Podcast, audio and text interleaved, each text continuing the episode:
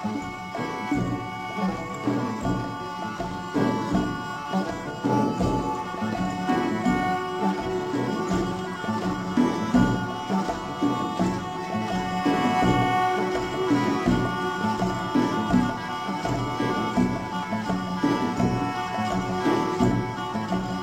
σας ημέρα κυρίες και κύριοι. Είναι η εκπομπή «Μύθοι και πολιτισμοί» με τη Γεωργία Αγγελή.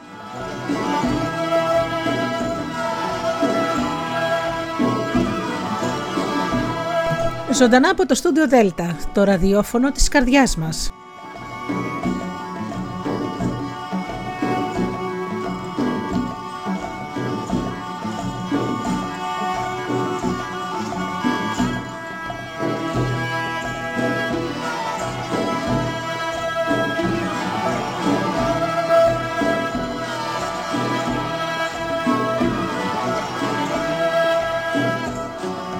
Καλημέρα αγαπημένοι μου φίλοι, μαζί σήμερα όπως κάθε Σάββατο πρωί τα 10 χρόνια.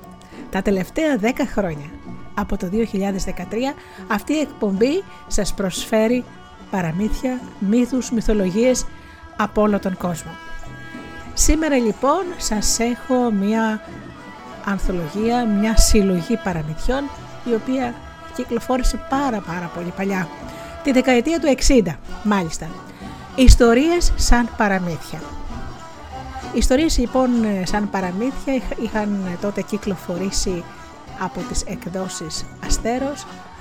Ε, το επιμελήθηκε ο Φάνης Παπαλουκάς, εικονογραφήθηκε από τον Γιώργο Βακαλό. Είναι ένα πραγματικό αριστούργημα. Και σήμερα θα μοιραστώ μαζί σας κάποια παραμύθια από αυτά και βεβαίως παραδοσιακά τραγούδια. Να καλημερίσω λοιπόν όλους εσάς, τους φίλους μου που με υποστηρίζετε αυτά τα χρόνια με την παρουσία σας εδώ στην εκπομπή μου. Καλημέρα λοιπόν σε όσους πληκτρολογούν www.studiodelta.gr και βρίσκονται εδώ στη σελίδα του σταθμού. Καλημέρα στους φίλους που μας ακούν από τις μουσικές συχνότητες τις οποίες βρισκόμαστε όπως είναι το Live 24 να καλημερίσω τους φίλους που μας ακούν από κινητά και tablets, τους φίλους που μας ακούν από το Ape στο Google Play στην ενότητα ραδιόφωνο Ελλάδα FM και φυσικά να καλημερίσω τους συνεργάτες μου, τον Τζίμι, την Αφροδίτη και την Ώρα. Αγαπημένοι μου φίλοι, ξεκινάμε με παραδοσιακά τραγούδια και αμέσως μετά με το πρώτο παραμύθι.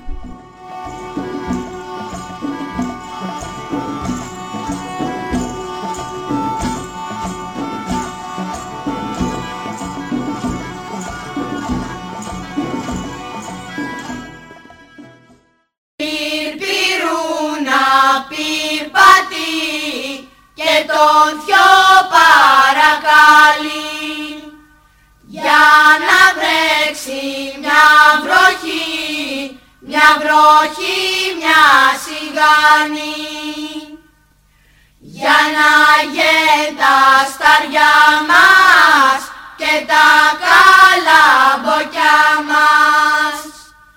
Μπαρίς, μπαρίς τα νερά, μπαρίς, μπαρίς τα κράσια.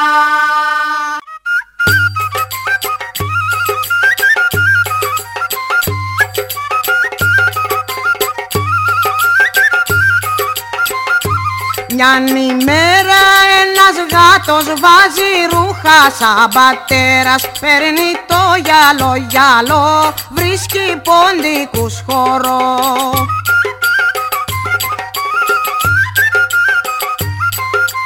Πάρτε και μένα βρε ποντίκια για να κάνουμε συντροφλίκια.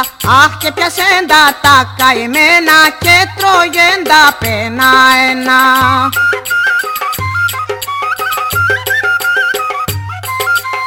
Έμεινε μια ποντικίνα που ήταν και γραμματικίνα. Αχ μη με τρως εμένα γάτε να σε μαγειρεύω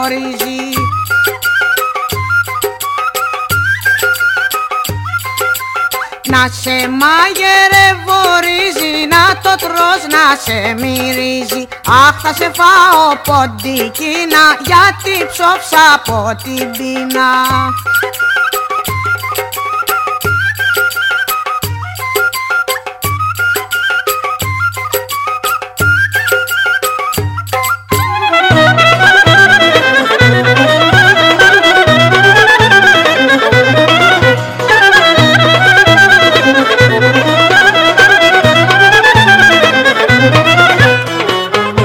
βασίλο καλαματιανή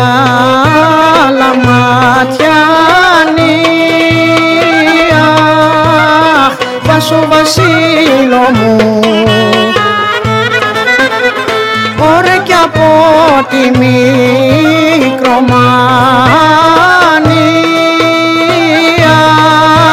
Αχ, Μπομπο βασίλο μου τη μικρομάνη.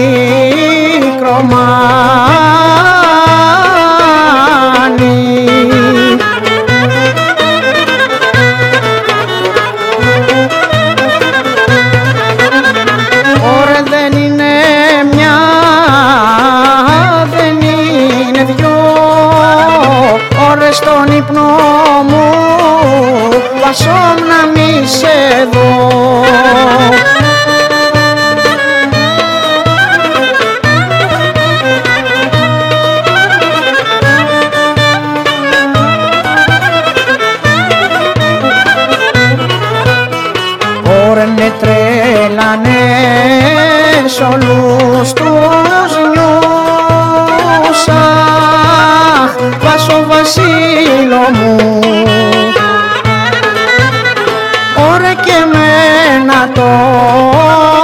τον αρφάνι Αχ, Μπομπο βασίλο μου. Ωρε και μένα τον αρφάνι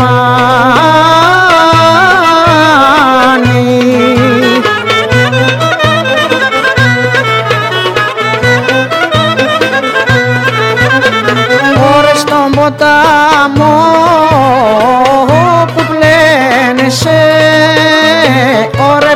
περιστεράκι βάσον γένεσαι.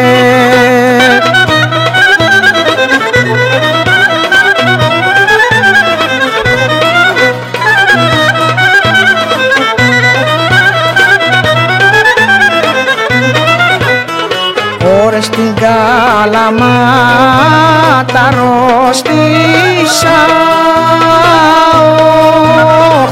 ρωστήσα Ωχ, Βάσο βασίλο μου. Ωρε και στο νησί θα γιάνω. Αχ, Μπομπο βασίλο μου. Ωρε και στο νησί θα γιάνω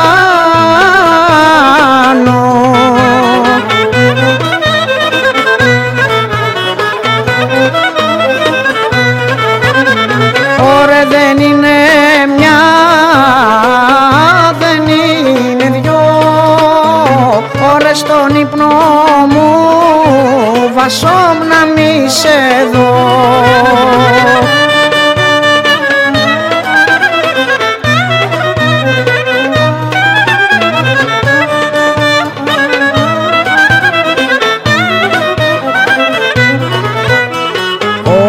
στα καημένα φιλιάτρα Ωχ, Βάσο βασίλο μου. Ωρε θα πέσω να πεθάνω. Αχ, Μπομπο βασίλο μου. Ωρε θα πέσω να πεθάνω.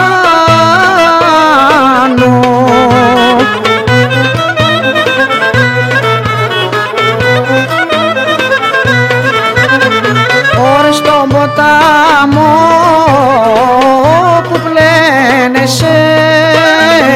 Ωρε περιστεράκι βάσον γένεσαι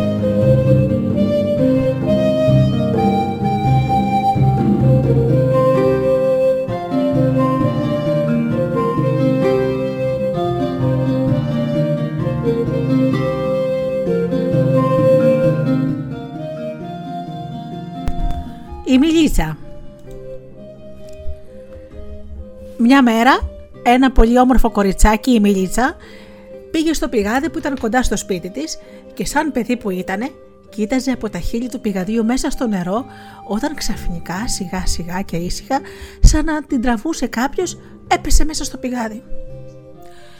Την ίδια ώρα ακούστηκαν τόσο γλυκά τραγούδια και τόσο όμορφα όργανα που νόμισε πως μέσα στο πηγάδι είχαν κρυφτεί χιλιάδες τραγουδιστάδες που τραγουδούσαν και χιλιάδες όργανα και έπαιζαν. Πριν προλάβει καλά καλά να σκεφτεί, βρέθηκε τριγυρισμένη από μια συντροφιά πανόριες κοπέλες, ντυμένες στα ολόλευκα, με ξέπλεκα τα χρυσά τους μαλλιά που την πήραν από το χέρι και έστησαν μαζί της χορό. Η Μιλίτσα αμέσως κατάλαβε πως ήταν νεράιδες. Είχε ακούσει τόσες ωραίες ιστορίες για αυτές που το ενός του πήραν τη μιλιά πως του άλλου τους σκόρπισαν τα πρόβατα μα της άρεσε τόσο πολύ το τραγούδι τους και ο χορός τους που δεν έβρισκε τη δύναμη να φύγει και ακολουθούσε σαν μαγεμένη. Σαν τελείωσε ο πρώτος γύρος, μια νεράιδα που ήταν πιο πλούσια και πιο όμορφα στολισμένη από όλες τις άλλες, με χρυσαφένια ζώνη στη μέση της και πολύτιμα πετράδια στα μαλλιά της, ήρθε κοντά της. «Μιλιτζά», της είπε με την τραγουδιστή φωνή της, «εδώ είναι το βασίλειο της πηγαδίστρας, νεράιδας. Αν θέλεις να μείνεις μαζί μας, ό,τι επιθυμείς η ψυχή σου θα το έχει και το βασίλειό μου θα είναι δικό σου. Και οι νεράιδες όλες δούλες σου». Η Μιλίτσα σκέφτηκε για μια στιγμή και ύστερα γύρισε και της είπε: Να μείνω μαζί σας. Θέλω κι εγώ πολύ. Μας αν επιθυμήσω τη μάνα μου, να με στείλετε πίσω. Σύμφωνη, της είπε η Βασίλισσα, και αμέσως μπήκε μπροστά. Έκανε νόημα στη Μιλίτσα να ακολουθήσει και από πίσω ξεκίνησε ολόκληρη συνοδεία. Πέρασαν τα νερά του πηγαδιού και από ένα χάλασμα έφτασαν σε μια πηγή. Εκεί έβγαλαν οι νεράιδες τα άσπρα τους φορέματα, έβγαλε και η μιλίτσα το κόκκινο φουστανάκι της και άρχισαν όλες μαζί να βουτούν στα καθάρια γάργαρα νερά. Σαν τελείωσαν το λουτρό, πήγε η μιλίτσα να ντυθεί, μα στην πέτρα που είχε αφήσει το φουστανάκι της βρήκε ένα ολόλευκο, αραχνοϊφασμένο μακρύ φουστάνι. Το πήρε και το φόρεσε.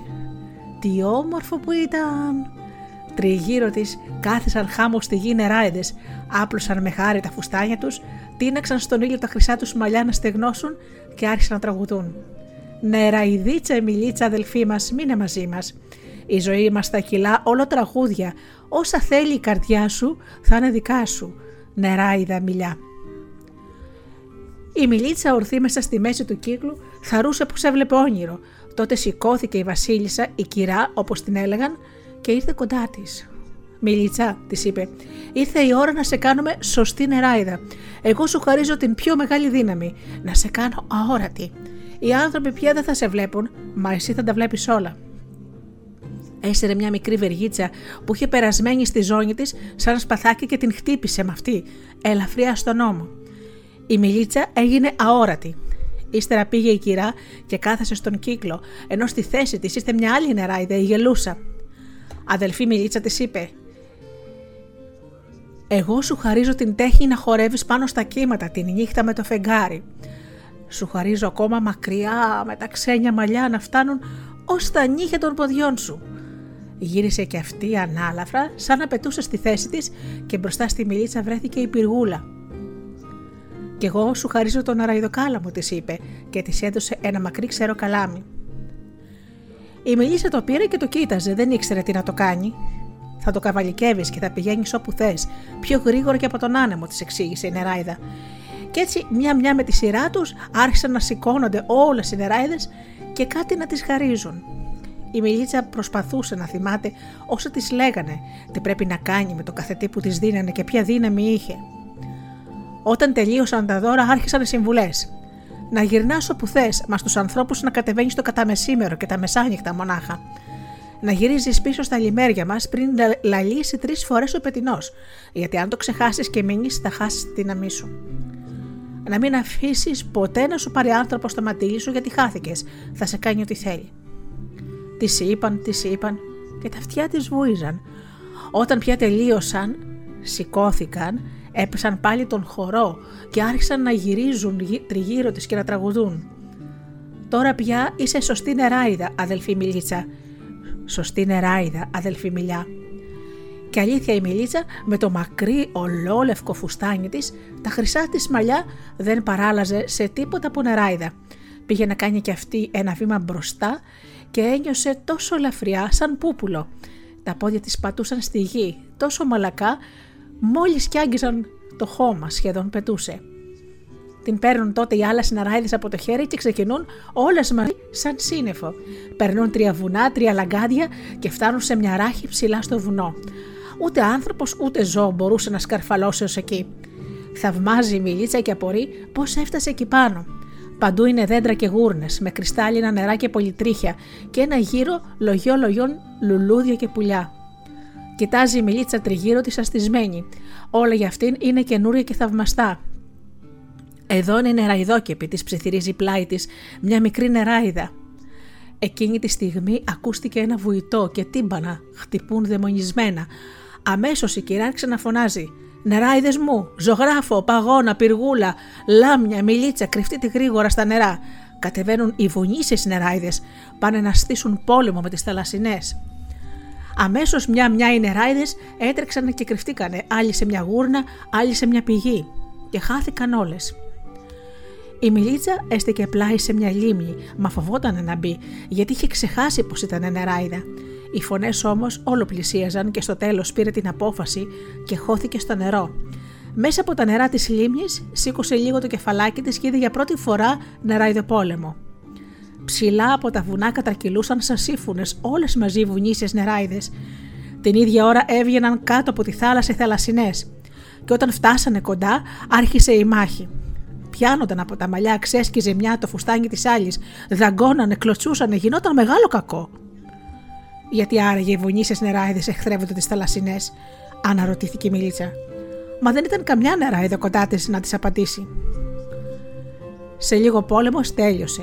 Έγινε πάλι ησυχία και η Μιλίτσα σιγά σιγά βγήκε από τη λίμνη.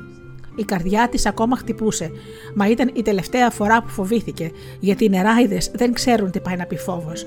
Πήγε τότε και κάθισε κάτω από ένα δέντρο να περιμένει τις άλλες νεράιδες, μα εκείνες δεν φαινόταν πουθενά. Σηκώθηκε και πήρε ένα όμορφο μονοπάτι. Εκεί που πηγαίνε, βλέπει από μακριά δύο χωρικές που πλησίαζαν με ένα γαϊδουράκι, φορτωμένο με ρούχα. Η μιλίτσα τη γνώρισε αμέσως, ήταν δύο γειτόνισε. Πήγαν στη λίμνη να πλύνουν. Έτρεξε ευθύς και κρύφτηκε για να μην τη δουν και το πούν στη μάνα της, μα θυμήθηκε πως είναι αόρατη και ξαναβγήκε από την κρυψώνα. Οι χωρικές έδεσαν τον γάιδαρο σε ένα δέντρο, ξεφόρτωσαν τα ρούχα και τα έβαλαν στο νερό να μου σκέψουν. Τη μιλίτσα τη φάνηκε πολύ αστείο που καθόταν εκεί κοντά τους και τις έβλεπε και τις άκουγε, δίχως αυτές να το καταλαβαίνουν. Για να βεβαιωθεί ακόμα πιο πολύ, σηκώθηκε και πέρασε ανάμεσά τους. Μα τίποτα. Οι καλές γειτόνισε δεν μπορούσαν να τη δουν Τότε, έτσι για να διασκεδάσει, έσκυψε και τους πήρε το σαπούνι που είχαν αφήσει πάνω σε μια πέτρα. Λενιό, μήπως είδες το σαπούνι, ρώτησε σε λίγο η μια χώρη και την άλλη. Εγώ που να το δω, εσύ το κράταγες. Εγώ το κράταγα, μα τα άφησα πάνω στην πέτρα και φαίνεται το πήρες γιατί δεν θυμάσαι. Μπάσε καλό σου. Δεν το πήρα εγώ, σου λέω. Η μιλίτσα δίπλα τους της άκουγε και δεν μπορούσε να κρατήσει τα γέλια της.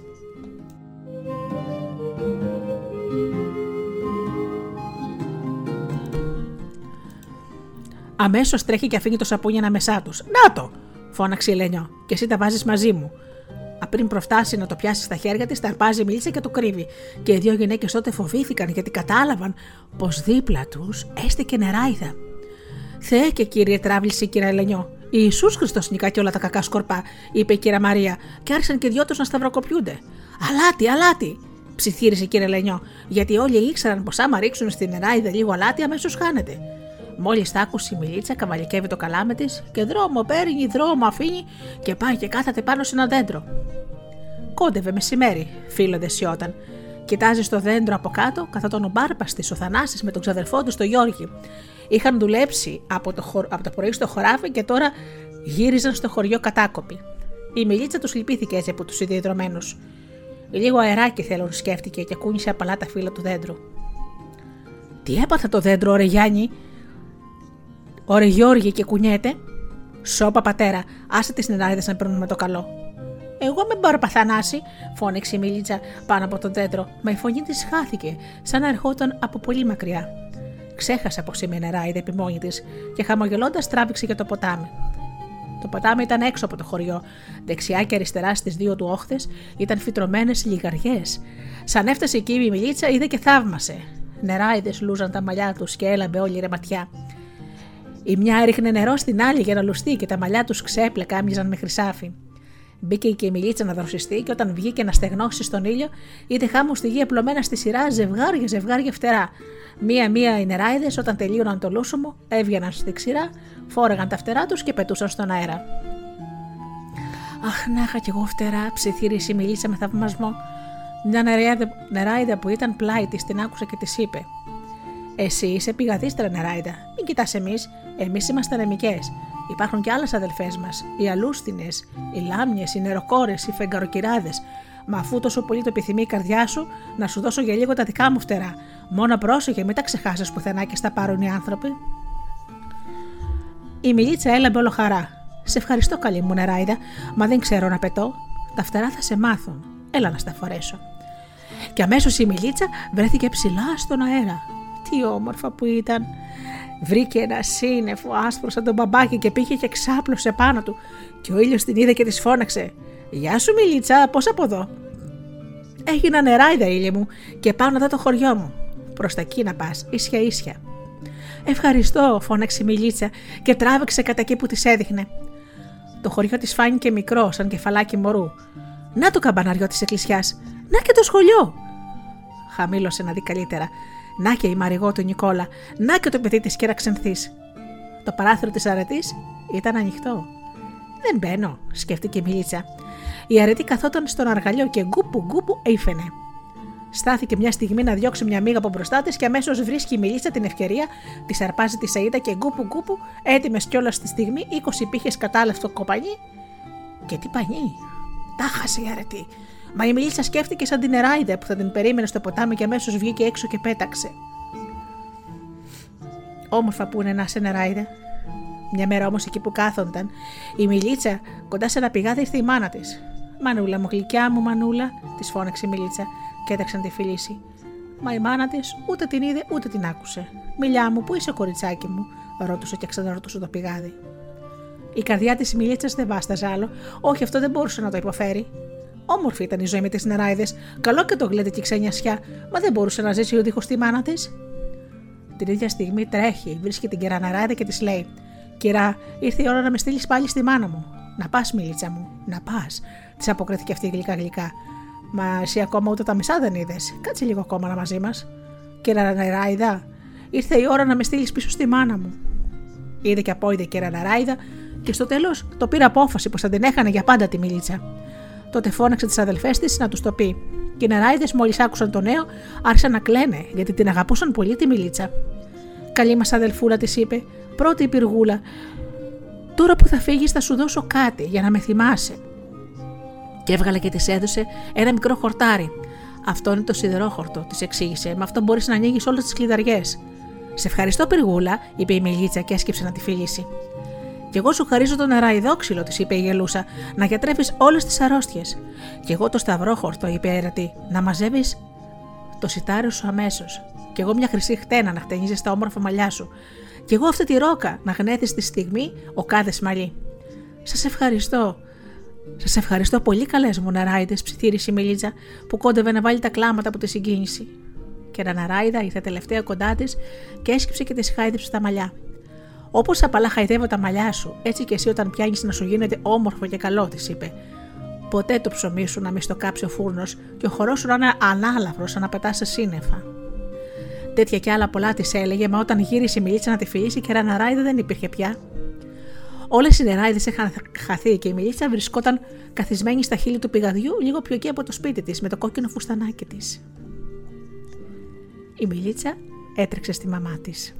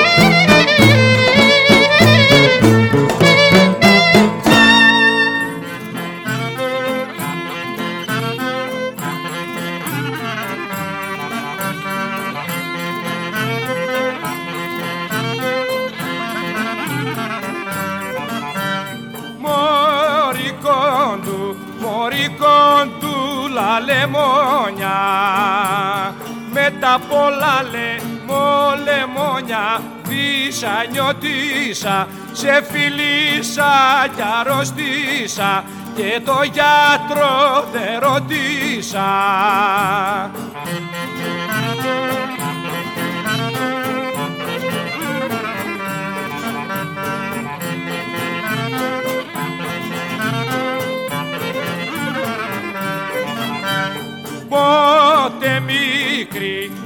Μικρή μεγαλώσες και πέταξες βλαστά βλασταριά της νιωτήσα, σε φιλήσα κι αρρωστήσα και το γιατρό δεν ρωτήσα.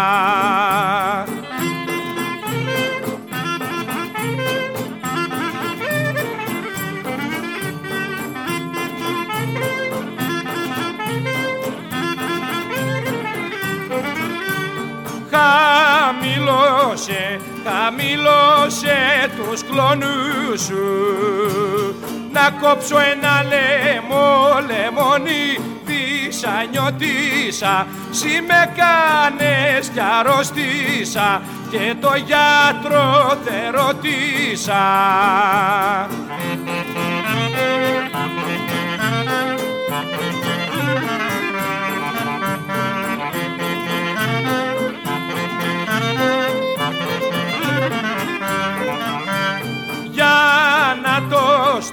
Για να το στύψω να το πιω να μου διαβούν οι, πο, οι πόνοι νιωτήσα σε φιλήσα κι αρρωστήσα και το γιατρό δεν ρωτήσα.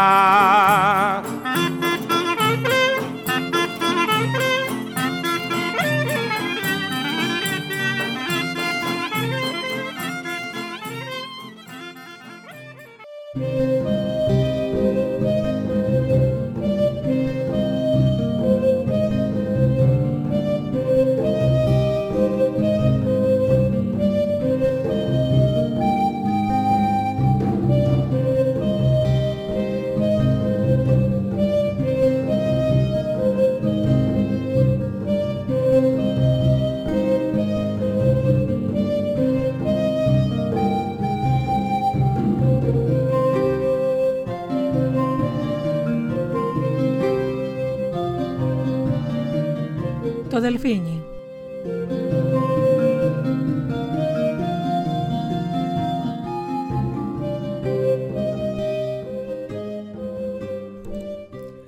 Ήταν μια φορά ένα μικρό δελφίνι. Ζούσε με το κοπάδι του στα ανοιχτά της θάλασσας, ξένιστο και ευτυχισμένο, και ήταν η χαρά και το καμάρι της μάνας του. Όλη τη μέρα έπαιζε με τα κύματα και πότε πηδούσε ψηλά στον αέρα, πότε βυθιζόταν βαθιά στα νερά. Το σταχτό μαύρο κορμί του γυάλιζε σαν ατσάλι στον ήλιο και η σβελτάδα του δεν είχε τέρι. Όλο το κοπάδι των δελφινιών το ήξερε και το αγαπούσε. Ήταν το χαϊδεμένο τους, το μικρό μας δελφίνι όπως τα έλεγαν. Όμως το μικρό μας δελφίνι είχε ένα ελάττωμα και το ελάττωμά του αυτό έδινε κιόλας πολλές κοτούρες στη μάνα του και πολλές τιμωρίες στο μικρό μας δελφίνι. Ήταν περίεργο, ήθελε όλα να τα μάθει, όλα να τα δει εκεί που έπλεε ήσυχα με όλο το, το κοπάδι και έλεγαν τα άλλα δελφίνια με θαυμασμό: Δες το μικρό μας δελφίνι, έβαλε μυαλό. Ξάφνου το έχαναν. Το κοπάδι σκόρπιζε, τότε να το βρει και η μάνα το ανησυχούσε. Συγχυζότανε, την έπιανε η καρδιά της και ύστερα όσο να ντρεπότανε και τα άλλα δελφίνια που μουρμούριζαν Πάλι τα ίδια. Στο τέλος, βέβαια, κάθε φορά που το έβρισκαν, το μικρό μας δελφίνι ή γύριζε μόνο του. Τι έκανες πάλι, τον ρωτούσε η μάνα του, και εκείνο έσπερνε το πιο αθώο ύφος. Ε, εκείνο έπαιρνε το πιο, το πιο αθώο ύφος του κόσμου και εξηγούσε τόσο φυσικά. Είδε ένα μεγάλο ξερονίσι στη θάλασσα. Ε, και ύστερα σκέφτηκα να, την άνε άραγε από πίσω. Πάλι τα ίδια και πάλι τα ίδια. Άδικα προσπαθούσε να του βάλει μυαλό η μητέρα του. Άδικα δοκίμασαν οι γεραντότεροι του κοπαδιού να του εξηγήσουν πως τους κινδύνους που υπήρχαν βρισκότανε πάρα πολλά Πότε βρισκόταν λοιπόν μια βαθιά φαγωμένη από τη θάλασσα κουβάλα, πότε, πότε και έχει τόσο παράξενα και θαυμαστά ο κόσμος. Κάποτε όμως το μικρό μας δελφίνι χόρτασε τη θάλασσα και του μπήκε στο νου να γνωρίσει και την ξηρά. Μέρες ολόκληρες πάλευε να διώξει την καινούρια του επιθυμία. Είχε ακούσει τόσες φορές τα άλλα δελφίνια να λένε: Η ξηρά είναι άλλος κόσμος, δεν είναι για μας. Μα το μικρό μας δελφίνι δεν μπορούσε να ησυχάσει. Είναι άλλος κόσμος. Καλά, μα τι κόσμος, αναρωτιόταν και το μυαλουδάκι του δεν μπορούσε να δώσει απάντηση. Ήξερε ακόμα πως στην ξηρά βασίλευε ένα παντοδύναμο θηρίο που λεγόταν άνθρωπος. Το μικρό μας δελφίνι βέβαια τον φοβόταν τον άνθρωπο, όμως ήθελε τόσο πολύ να δει την ξηρά. Και μια μέρα δεν άντεξε άλλο, εκεί που έπλεε με ολόκληρο το σκοπάδι, αντίκρισε από μακριά μια αναμουδιά. Καμώθηκε τότε πως κουράστηκε και έμεινε επίτηδες ξοπίσω. Και το κοπάδι σιγά σιγά ξεμάκρυνε και όταν έφυγε αρκετά μπροστά το μικρό μας δελφίνι, όρμησε σαν τρελό για την ξηρά. Όταν έφτασε κοντά, Έκοψε το δρόμο του και γλίστησε να κρυφτεί πίσω από ένα βράχο. Τότε έβγαλε το κεφάλι από το νερό. Τι όμορφο που ήταν η ξηρά. Οι βαρκούλες κόκκινες, λουλακές, ξαπόστεναν τραβηγμένες στη στεριά, τα δίχτυα απλωμένα στέγνωναν στον ήλιο και στο βάθος μια σειρά φρεσκοσβαστομένα σπιτάκια. Το μικρό μας δελφίνι ξεθάρεψε και άφησε το σώμα του ελεύθερο και ένα κύμα το έβγαλε έξω στην αμμουδιά. Τι ήσυχα που είναι όλα, μουρμούρισε. Δύο-τρει άνθρωποι πιο εκεί, καθισμένοι κατάχαμα, μπάλωναν τα δίχτυα τους. Σήκωσε το δελφίνι μας στο κεφάλι του να τους δει. Άλλοι κουβέντιαζαν όσο δούλευαν, άλλοι σιγοτραγουδούσαν. Η μητέρα δεν θα ξέρει καλά, σκέφτηκε το δελφίνι και πλησίασε πιο πολύ. Οι άνθρωποι είναι καλοί, και έπιασε να κοιτάζει τριγύρω του άπλιστα. Μα ξαφνικά ζαλίστηκε, σαν να μην ένιωθε καλά. Για μια στιγμή του πέρασε από το νου να φύγει, να γυρίσει πάλι στη θάλασσα, μα δεν μπορούσε. Το σώμα του έμγινε με μια σβαρή. Το κεφάλι του αντίθετα ελαφρύ και όλο ελάφρυνε σαν άδειαζε. Και τότε τρόμαξε. Σκέφτηκε τη μητέρα του, το κοπάδι του και η καρδιά του σφίχτηκε. Γύρω του άκουγε τώρα ένα βουητό και ένιωθε από πάνω του κειμένου πολλούς ανθρώπους. Άνοιξε τα μάτια του με κόπο και είδε κόσμο μαζεμένο και τα ξανάκλεισε. Η καρδιά του πήγαινε να σπάσει. Τώρα ήρθε το τέλος, μου σκέφτηκε. Οι άνθρωποι τα πιο μεγάλα θηρία με βρήκανε. Δέστε ένα δελφίνι, ακούστηκε μια φωνή να λέει κοντά του. Τι όμορφο που είναι. Και ένα μικρό παιδάκι έσκυψε και το χάιδρε στη ράχη. Πού να βρέθηκε; Μα θα πεθάνει να το αφήσουμε. Ακόμα ζει. Άντε, όλοι μαζί να το σπρώξουμε στη θάλασσα. Έπειξαν τότε όλοι μαζί οι άνθρωποι και τόσεραν σιγά σιγά και μαλακά στο νερό. Το μικρό μας δελφίνι ένιωσε αμέσως καλύτερα και σε λίγο ακόμα καλύτερα, ώσπου συνήλθε εντελώς. Έβγαλε τότε το κεφάλι του μια στιγμή από το νερό, είδε τους ανθρώπους στην παραλία να το κοιτούν και του ήρθε να κάνει δύο-τρία πηδήματα για να τους χαιρετήσει. Και ύστερα βυθίστηκε και πάλι στο νερό και χάθηκε. Στα νυχτά της θάλασσας βρήκε το κοπάδι του. Η μητέρα του κόντευε να πεθάνει από την αγωνία της. Μόλις το είδε, έτρεξε πάνω του και ούτε βρήκε τη δύναμη να το μαλώσει. Πού ήσουνα πάλι, Πού ήσουνα, το ρώτησε μόνο. Στην ξηρά στους ανθρώπους, αποκρίθηκε περήφανα το μικρό μας δελφίνι. Το κοπάδι αυτή τη φορά τάχασε. Αμέσως μαζεύτηκε τριγύρω του να ακούσει. Ναι, στους ανθρώπους, ξανάπε το μικρό μας δελφίνι. Και ξέρετε τι έχω να σας πω. Οι άνθρωποι δεν είναι όπως λέτε. Είναι καλοί, πολύ καλοί μάλιστα. Δεν έχουν κακιά καρδιά. Πονούν το πάθημα του άλλου και ξέρουν πώς να τον βοηθήσουν. Το κοπάδι των δελφινιών σάστησε να ακούει τέτοια λόγια και το μικρό μας δελφίνι κάθισε εκεί εδώ και τους διηγήθηκε τη μεγάλη περιπέτεια. Όταν τελείωσε, ο αρχηγός του κοπαδιού, το πιο μεγάλο και δυνατό δελφίνι, έδωσε ένα πίδο και βρέθηκε μπροστά, στη μέση. Αδέλφια μου, όσα μας διηγήθηκε το μικρό μας δελφίνι είναι θαυμαστά. Αφού λοιπόν οι άνθρωποι έχουν τόσο καλή καρδιά, εμείς τα δελφίνια δεν πρέπει να υστερήσουμε. Πρέπει να τους ανταποδώσουμε το καλό που έκαναν. Πρέπει να τους δείξουμε την ευγνωμοσύνη μας. Σωστά μιλάς. Μα τι καλό μπορούμε να κάνουμε εμείς τα δελφίνια για τον άνθρωπο, απόρρισε ένα δελφίνι. Μπορούμε, είπε ο αρχηγός τότε, και το ύφος του έδειχνε πως ήξερε κιόλας τι θα πει. Τότε έγινε με μιας απόλυτη ησυχία. Να ειδοποιήσουμε αμέσως τα αδέλφια μας σε όλες τις θάλασσες. Από σήμερα, όποιο καράβι πλέει στο πέλαγος, να το ακολουθεί πάντα ένα κοπάδι δελφινιών. Όταν τυχαίνει να πιάνει φουρτούνα και πέφτουν οι άνθρωποι να βαγεί στη θάλασσα, όπως είδαμε τόσες φορές να βρίσκονται, πάντα κοντά τους τα δελφίνια, να τους παίρνουν, να τους παίρνουν στη ράχη τους και να τους βγάζουν στην ξηρά, το κοπάδι των Δελφινιών θαύμασε την όμορφη ιδέα του αρχηγού τους. Αμέσως δέχτηκε με χαρά την πρόταση και με μεγάλους πίδου σκόρπισε να πάει στην είδηση. Σε όλα τα δελφίνια της θάλασσας. Έτσι το μικρό μας δελφίνι, με την περιέργειά του, έγινε η αφορμή να αρχίσει από εκείνη τη μέρα μια όμορφη φιλία που ακόμα κρατάει ως σήμερα. Γι' αυτό, όταν ξανοιγόμαστε στο πέλαγος, βλέπουμε ένα κοπάδι δελφινιών να ακολουθεί πιστά το καράβι στο δρόμο του.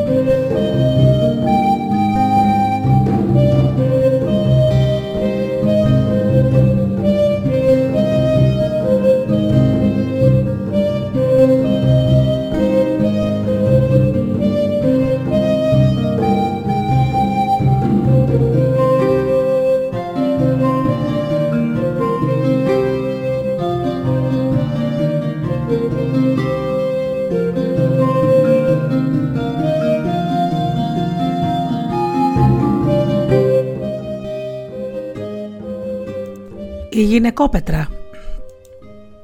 Μια φορά και έναν καιρό, δεν πάνε πολλά χρόνια από τότε, ζούσε στην Άξο ένα μικρό κοριτσάκι, η Μαρία. Κάθε πρωί έπαιρνε τα αρνάκια της και τα έβγαζε στο βουνό να βοσκήσουν. Κάθε πρωί πήγαινε και καθόταν στο ίδιο πάντα μέρο, αντίκρισε μια μακρουλή και μεγάλη πέτρα, τη γυναικόπετρα, όπως την έλεγε ολόκληρο το νησί. Τα αρνάκια βοσκούσαν τριγύρω και η Μαρία μόνη της συλλογιόταν το ίδιο πράγμα, την ιστορία της γυναικόπετρας. Την είχε ακούσει τόσες φορές από τον γέρο παππού, δεν ήξερε πια απ' έξω. Στα παλιά χρόνια, τότε που το νησί το όριζαν οι Τούρκοι, ζούσε μόνη της σε ένα σπιτάκι ψηλά στο βουνό μια όμορφη κοπέλα. Δεν είχε ούτε μάνα ούτε πατέρα και από τη στενοχώρια της που ήταν έρημη σαν την μπγαλαμιά στον κάπο, όλη τη μέρα ζήμωνε και φούρνιζε, έπλαινε, συγύριζε για να περνάει ο καιρός. Ένα πρωί όμως δεν τη χωρούσε ο τόπος. Ένιωθε ένα βάρος στην καρδιά και στενοχώρια μεγάλη. Για να ξεσκάσει, πήρε την ανέμη της και βγήκε από τον κήπο. Μα δεν είχε καλά-καλά καθίσει και άκουσε πίσω της να τρίζουν τα, καλά, τα κλαριά. Γυρίζει και τι να δει. Ένας άγριος Τούρκος ψηλό με εκεί πάνω, με το σπαθί γυμνό στον αέρα, ερχόταν κατά πάνω της. Μόλις τον βλέπει η κοπέλα, μπίζει κάτι φωνές που ακούγονταν ω κάτω το χωριό. Μα ποιος να προφτάσει να πάει σε βοήθεια; Με μιας αρπάζει τότε την ανέμη της και το βάζει στα πόδια. Μπρος αυτή πίσω ο Τούρκος. Με την καρδιά στο στόμα τρέχει. Τρέχει, τρέχει, μα τα βήματα του Τούρκου όλο πλησιάζουν. Γυρίζει πίσω του και το βλέπει σημά μια να απλώσει τη χερούκλα του και την έφτασε. Τότε υψώνει τα μάτια της στον ουρανό, στο Θεό και τον παρακαλεί. Κάνε με θέ μου τούτη την ώρα πέτρα, παρά να πέσω ζωντανή στα χέρια του Τούρκου. Και αυτή την άκουσε ο Θεός και έγινε πέτρα και η ανέμη της μαζί. Έμεινε λίγο παρακάτω, καθώς έπεσε από τα χέρια της, πετρωμένη κι αυτή. Από τότε η κοπέλα έμεινε μαρμαρωμένη και όλα τα ακούει, όλα τα νιώθει, μα δεν μπορεί ούτε να δει το φως της ημέρας, ούτε να μιλήσει, ούτε να σωθεί να φύγει από εκεί που βρίσκεται. Η Μαρία, όταν την άκουσε για πρώτη φορά αυτή την ιστορία, της είχε κάνει τόσο εντύπωση που άρχισε να πηγαίνει με τα αρνάκια της σε εκείνο το μέρος που βρισκόταν η γυναικόπετρα. Η καημένη κοπέλα συλλογιόταν. Πάλι ολομόνη της είναι, να έρχομαι κι εγώ να της κάνω λίγη συντροφιά. Έτσι συνήθισε να πηγαίνει κάθε μέρα και μόλις έφτανε, της έλεγε καλημέρα, της μάζαβε αγριολούλουδα, τα και στεφάνι και της τα περνούσε στην κορυφή, την καθάριζε από τις κόρε και τα χώματα. Και ύστερα καθόταν αντίκριτης και της κουβέντιαζε. Άρχισα σήμερα, το ξέρω, θα με περίμενες. Μα με έστειλε η μάνα μου στα περιβόλια να της βρω χόρτα. Θα κάνουμε πίτα. Α, ξέχασα να σου πω. Παντρεύεται η Δέσπινα, η κόρη της Κερασοφίας, που είχε πατέρα ένα παπά. Αυτόν θα τον γνώριζες κι εσύ, ε. Ή ακόμα πιο πριν. Να δεις αυτός ο παπάς, ποιανού ήταν γιος, δεν θυμάμαι. Α να ρωτήσω τη γιαγιά και θα σου πω αύριο. Ώρες ολόκληρες μιλούσε η μικρή Μαρία, ώρες ολόκληρες έκανε συντροφιά στη γυναικόπετρα. Και οι χωριανοί της που τύχαιναν να περάσουν από εκεί την άκουγαν να μιλάει μόνη της και να την πειράζουνε. Ε, Μαρία, στο ξύπνιο σου παραμιλάς. Λέγε, λέγε Μαρία, να προφτάσεις, με ποιος ακούει; Η Μαρία δεν τους απαντούσε. Σώπαινε λίγο, περίμενε να περάσουν και ξανάρχιζε. Η Φλόρα, η γειτονοπούλα μας, πήγε στην Αθήνα και έφερε μαύρα παπουτσάκια με τακούνι. Να δεις τι όμορφα που είναι, το τέρμα τους γυαλίζει σαν τον ήλιο. Η κυρία Κατίνα άρχισε καινούρια κουβέρτα στον αργαλιό. Το σχέδιο της το έδωσε μια κουμπάρα της από την Κρήτη. Μια μέρα εκεί που κάθονταν σαν όλες τις άλλες, πέρασε από το μονοπάτι που πήγαινε στο βουνό μια πολύ γριά φορτωμένη ξύλα. Την καλημέρισε και κάθισε λίγο να ξαποστάσει. Μόλις την είδε η Μαρία, τόσο πολύ γριά, δεν χάνει τον καιρό της και αυτή τη ρωτάει: Εσύ γιαγιά την είχες γνωρίσει τη γυναικόπετρα; Εγώ, παιδάκι μου, δεν την είχα δει με τα μάτια μου. Βλέπεις, είμαι και από άλλο χωριό, μα την ιστορία της την μάθαμε αμέσως. Όλο την νησί την έκλειψε τη δύστιχη. Στάθηκε λίγο η γριούλα και συνέχισε. Μα τι ωφέλησαν τα κλάματα, κανείς δεν βρέθηκε τόσα χρόνια να την ακούσει, να τη σώσει. Η Μαρία, μόλις άκουσε αυτά τα λόγια, την άχτηκε, μα αμέσως συγκρατήθηκε και ρώτησε τάχα διάφορα. Τι να τη σώσει, λες, γιαγιά, γιατί πώς να τη σώσει; Να την σώσει με το μονιμερίτικο πανί. Και τι είναι το μονιμερίτικο πανί, είναι ένα πανί που πρέπει να το φτιάξουν τρεις Μαρίες μαζί και να το ρίξουν πάνω στο λιθάρι, της εξήγησε η Γριούλα. Τότε μόνο η γυναικόπετρα θα ζωντανέψει και η ανέμη τη ευθύς θα γίνει ξύλινη και θα γυρίζει. Η Μαρία άκουγε όλο προσοχή. Μα γιατί δεν το φτιάχνουν τόσο καιρό, ρώτησε. Γιατί είναι δύσκολο πράγμα, παιδάκι μου, να βρεθούν τρεις Μαρίες. Και να βρεθούν δεν θα συμφωνήσουν. Γιατί αν συμφωνούσαν, δεν θα είχαν αφήσει την κοπέλα τόσα χρόνια το χάμο να τα νιώθει όλα, να τα καταλαβαίνει και να μην μπορεί να σαλέψει από τη θέση της. Και πώς το φτιάχνουνε γιαγιά αυτό το πανί, ρώτησε η Μαρία, που όλα τούτα που της έλεγε η γριούλα την είχαν αναστατώσει. Δεν είναι δύσκολη η δουλειά, μα έχει πολύ μπελά. Πρέπει οι τρεις Μαρίες που σου είπα να σηκωθούν να την αυγή πρώτου φέξει και να πάνε στο χωράφι να μαζέψουν όσες βούρες μπαμπάκι χρειάζονται. Ύστερα να καθίσουν και να γυρίσουν στο χωριό και μάνι μάνι να κάνουν τον μπαμπάκι νήμα να στήσουν την κρεβαταριά και να φαίνουν το πανί. Και όλα αυτά πρέπει να τα κάνουν την ίδια μέρα μόνος τους, δίχως να βγάλουν τσιμουδιά, προτού δεις ο ήλιος. Πρέπει να έχουν τελειώσει και τότε οι τρεις μαζί να πάνε να ρίξουν το πανί πάνω στο λιθάρι. Ευθύς η κοπέλα θα ζωντανέψει και θα γίνει όπως πριν. Η Μαρία τα έβαλε καλά στο νου στα λόγια της γιαγιάς και μόλις γύρισε πίσω, έτρεξε στο σπίτι μιας Μαρίας που ήταν η πιο γρήγορη και πιο καλή η φάντρα μέσα σε ολόκληρο το χωριό. Μια και δυο κάθεται και της λέει για το μονιμερίτικο πανί. Η μεγάλη Μαρία την άκουσε χαμογελώντας και όταν τέλειωσε γύρισε και τη ρώτησε: Και τώρα τι θες, να φτιάξουμε εμείς αυτό το πανί; Ναι, αποκρίθηκε η Μαρία. Μα η άλλη την κοίταξε με καλοσύνη και της είπε: Αχ, κοριτσάκι μου, μην τα πιστεύεις αυτά. Δεν είναι αλήθεια. Να κουκουλώσουμε το λιθάρι με το πανί και να του δώσουμε ζωή. Αυτές είναι ιστορίες. Έτσι τις λένε. Να, πώς θα σου το εξηγήσω. Ήταν οι παππούδες μας που μοιάζει η πέτρα με κορμί γυναίκας και έπλασαν το παραμύθι. Αυτό είναι όλο. Μην βασανίζεις το μυαλουδάκι σου. Η μικρή Μαρία δεν είπε λέξη. Πρέπει να φύγω, σκέφτηκε από μέσα της. Ό,τι και να της πω, θα την καταφέρω. Δεν μπορεί να καταλάβει. Σηκώθηκε και έφυγε. Πήγε στην άλλη Μαρία και ύστερα σε άλλη και τη γύρισε όλο στο χωριό. Παντού τα ίδια. Άλλες την κοιτούσαν με συμπάθεια και χαμογελούσαν, άλλες βάζαν τα γέλια και την κορόιδευαν. Η Μαρία τότε κατάλαβε πως αυτό που το δικό της μυαλό και η δική της καρδούλα έβρισκε φυσικό, στο μυαλό και την καρδιά των μεγάλων δεν χωρούσε. Και τότε, αφού δεν γινόταν να συνονοηθεί με τους μεγάλους, πήγε να βρει τους μικρούς. Στη γειτονιά της ήταν δύο μικρές Μαρίες. Ένα μεσημέρι που όλοι κοιμόνταν, τη φώναξε να πάνε τάχα παρέα στη βρύση για νερό και εκεί τους είπε τι ήθελε. Οι δύο μικρές Μαρίες αμέσως συμφώνησαν και όρισαν τη μέρα και την ώρα που θα βρεθούν τον αργαλιό που θα ήφαιναν το πανί. Η Μαρία μας, ώσπου να έρθει εκείνη η στιγμή, ήταν αφηρημένη. Όλα της πέφταν από τα χέρια. Θαρούσες και δεν άκουγε, δεν καταλάβαινε τίποτα. Οι άλλες δύο πίστευαν πως πιο πολύ θα, θα έπαιζαν ένα καινούριο παράξενο παιχνίδι. Έβλεπαν μάλιστα μπροστά τους τη γυναικόπετρα να τρέχει στα λιβάδια μαζί τους, να χτίζουν κάτω στο γελό με την άμμο παλάτια. Ώσπου ήρθε η μέρα που είχαν ορίσει. Σηκώθηκαν και οι τρεις σιγά σιγά μέσα στη νύχτα. Βγήκαν μέσα στο σκοτάδι, άφησαν πίσω τους το χωριό και φτάσανε στον, μπαμπακοχώραφο. στον μπαμπακοχώραφο. Η Μαρία μας μπροστά σαν αρχηγός, πίσω οι άλλες δύο Μαρίες. Άπλωσαν χάμω τις ποδιές τους και άρχισαν να τις γεμίζουν μάνι μάνι με μπαμπάκι. Όταν μάζεψαν αρκετό, γύρισε μια, κοίταξε την άλλη, συνεννοήθηκαν με τα βλέμματα και πήραν το δρόμο του γυρισμού. Έφτασαν στο χωριό όταν είχε βγει ο ήλιος, μα οι χωριανοί που τους είδαν στον δρόμο ούτε που τις πρόσεξαν. Γρήγορα, γρήγορα χώθηκαν στο κατόι της κύρα Μυρσίνης, εκεί που ήταν ο αργαλιός, και άρχισαν τη δουλειά. Να ξένουν, να γνέθουν, να τυλίγουν το νήμα, να το καλαμιάζουν, να το διάζουν, να το στείνουν στον αργαλιό, να αρχίσουν στο τέλος να υφαίνουν.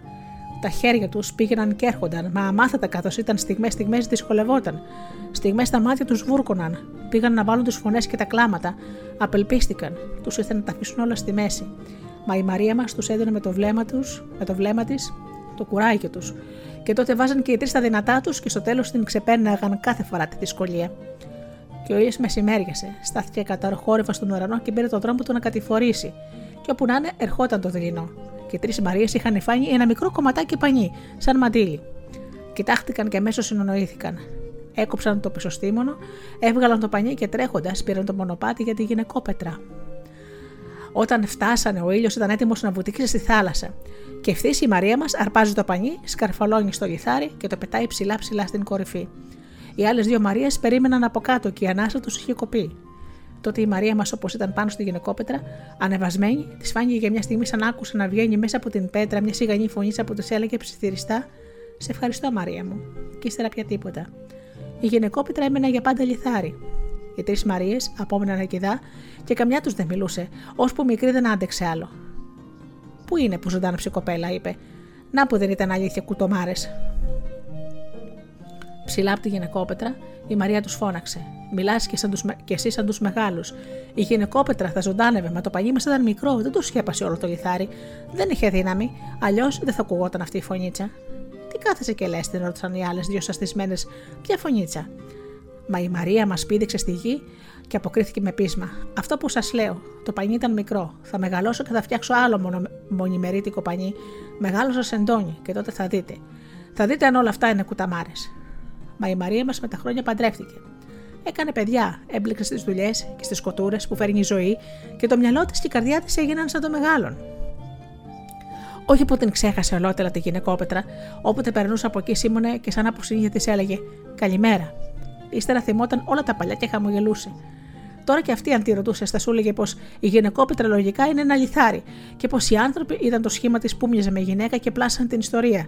Μα πότε πότε της άρεσε να ξαναγίνεται παιδί και να θαρεί πως η γυναικόπετρα είναι μια μαρμαρωμένη κοπέλα που το μονιμερίτικο πανί έχει τη δύναμη να το ζωντανέψει. Το μονιμερίτικο πανί που θα το υφάνουν όμως τρεις μικρές Μαρίες, γιατί μόνο η καρδιά και το μυαλό των μικρών παιδιών μπορεί να πιστέψει τέτοιες ιστορίες. Και όταν πιστεύει κανείς, τότε μπορεί να γίνει και το θαύμα.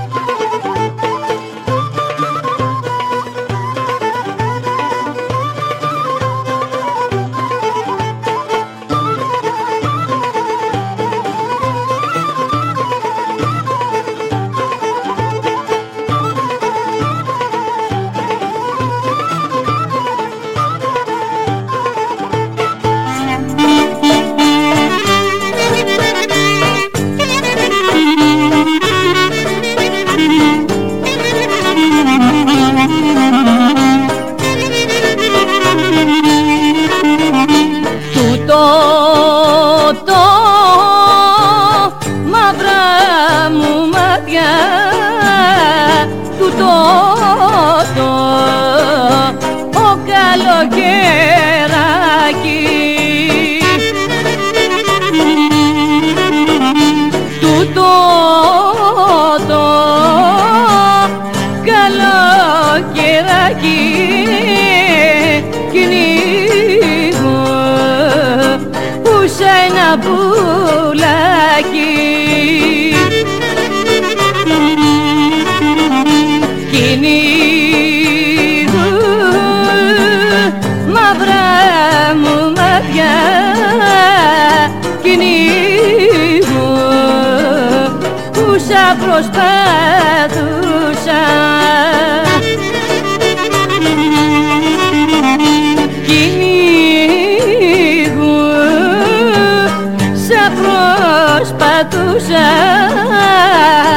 να το πια άσο δεν μπορούσα.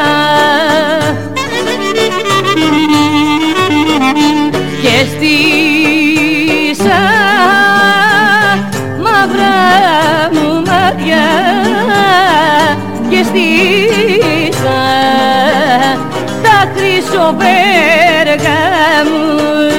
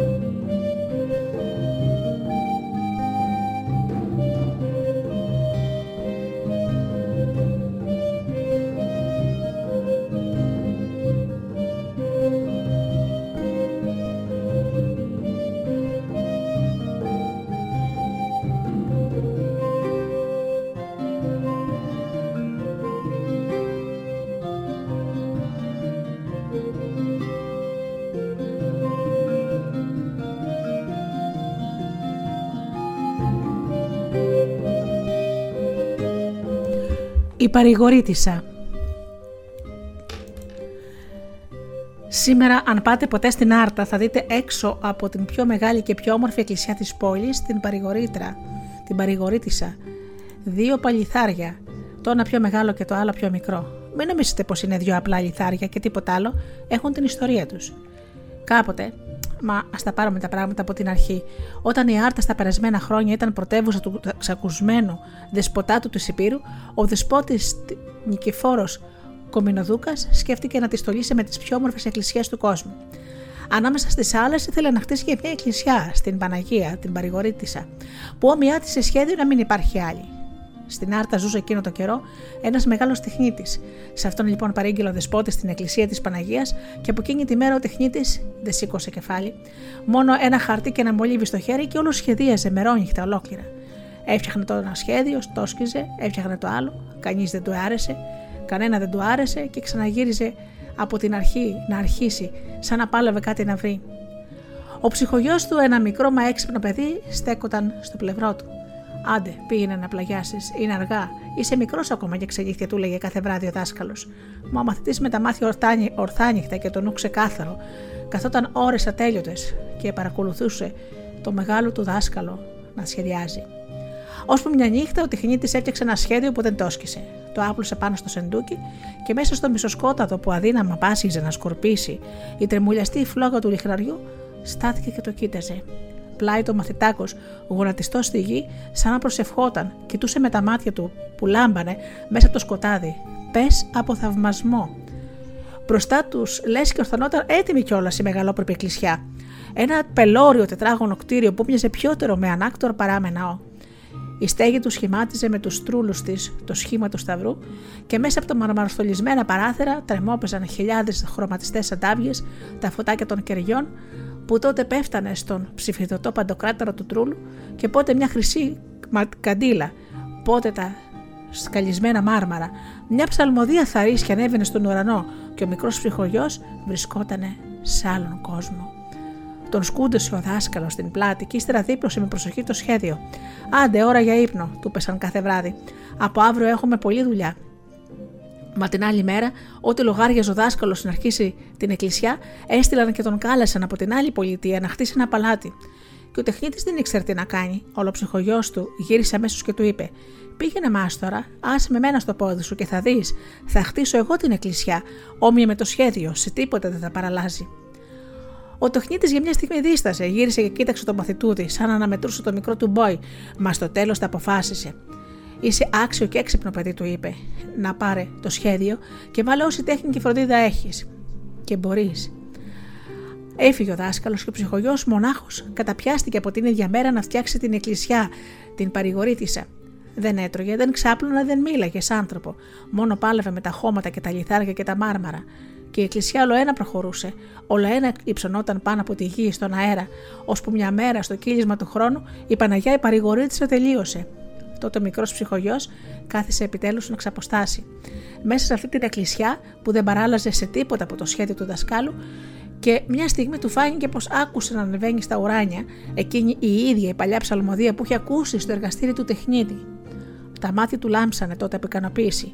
Ποια άλλη μαρτυρία ήθελε πως το έργο του είχε πετύχει; Κάποτε γύρισε ο δάσκαλος και πήγε αμέσως και τον βρήκε. Λοιπόν, γέ μου, τον ρώτησε, την έφτιαξες την παρηγορήτησα. Την έφτιαξα μάστορα και είναι όμορφη όσο το σχέδιό σου, το αποκρίθηκε το παιδί. Και σηκώθηκαν την ίδια ώρα να πάνε να τη δούνε.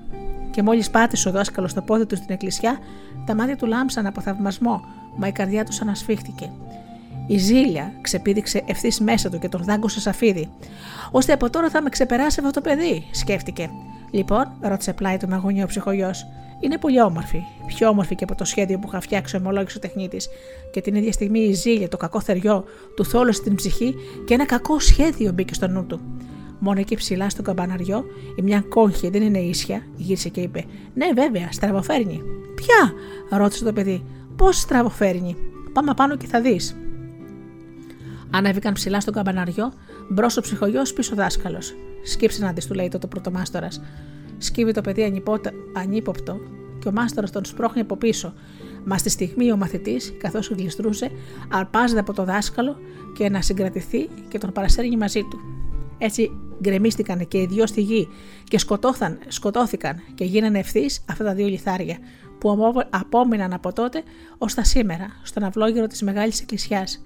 Το μεγάλο είναι ο μάστορας και το μικρό ο κάλφαστο. thank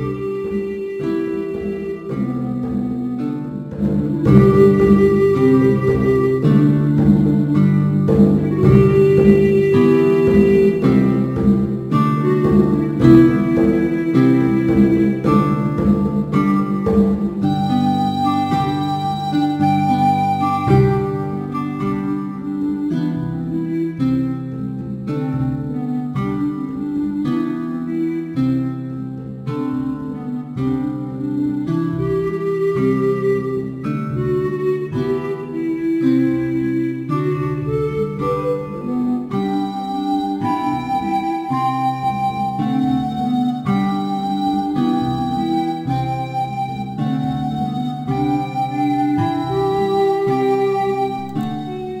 θαυμαστό ταξίδι.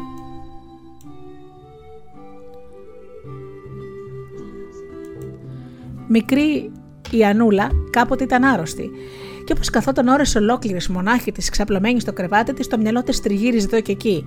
Και ένα σωρό σκέψεις περνούσαν μπροστά στα μάτια της, σαν ζωγραφιές, μας σε λίγο έσβηναν. Μόνο μια σκέψη ερχότανε. Έφευγε και ξαναρχότανε πάντα τα ίδια. Για μια μικρή λιχτίδα που τρύπωνε κάθε μέρα από το παράθυρό της και πήγαινε και έπεφτε ολόισια πα στι κουβέρτες της. Πώς ήταν τάχα αυτή η λιχτίδα μια καλή της φιλενάδα που ήθελε να της κάνει συντροφιά. Και η Ανούλα την έβλεπε με τη φαντασία της μπροστά της, σαν μια πανόρια κοπέλα με χρυσά ξέπλεκα μαλλιά. Με ένα μακρύ ω τα κάτω στα πόδια, αριχνοήφαντο ρόδινο φουστάνι και χρυστά σανδάλια, σαν αυτά που φορούσαν οι αρχαίοι θεοί στο βιβλίο της μυθολογίας. Κάθε πρωί, μόλις άχνηκε τα μάτια της, την έβλεπε πάντα κοντά της και κάθε μεσημέρι την ίδια πάντα στιγμή την έχανε. Μα τόσες ώρες που την είχε, έπαιζε μαζί της χίλια παιχνίδια. Έστεινε ολόκληρη συζήτηση. Βέβαια, η λιχτίδα δεν είχε φωνή να της αποκριθεί, μα της Ανούλας της φαινόταν πως έβρισκε κάθε φορά τον τρόπο να συνοηθούν. Γιατί άλλοτε η λιχτίδα κρυβόταν στα καλά καθούμενα, άλλοτε έλαμπε ξάφνου πιο πολύ, και άλλοτε το φως της χλώμιανε που έλεγες πως θα σβήσει. Μια μέρα η Ανούλα, αφού είχε παίξει έτσι μαζί της ώρες ολόκληρες, γύρισε ξάφνου και τη ρώτησε: Από πού θα έρχεσαι, καλή μου ηλιαχτίδα, κάθε μέρα, και το βράδυ, πού πηγαίνεις; Η ηλιαχτίδα τότε τρεμόπαιξε το φως της παιχνιδιάρικα, σαν να χαμογελούσε και η Ανούλα πήρε θάρρος και της είπε: Δεν με παίρνεις και μένα μαζί σου μια φορά; Από τότε κάθε μέρα την παρακαλούσε για το ίδιο πράγμα, αλλά η ηλιαχτίδα μόλις άκουγε αυτή την κουβέντα χλώμιανε και σαν της έλεγε: Δεν μπορώ, δεν γίνεται. Μα η Ανούλα επέμενε. Μόνο μια φορά. Κανείς δεν θα μας πάρει είδηση. Θα με φρόνιμη σαν αρνάκι, θα δεις. Ούτε που θα με νιώσεις.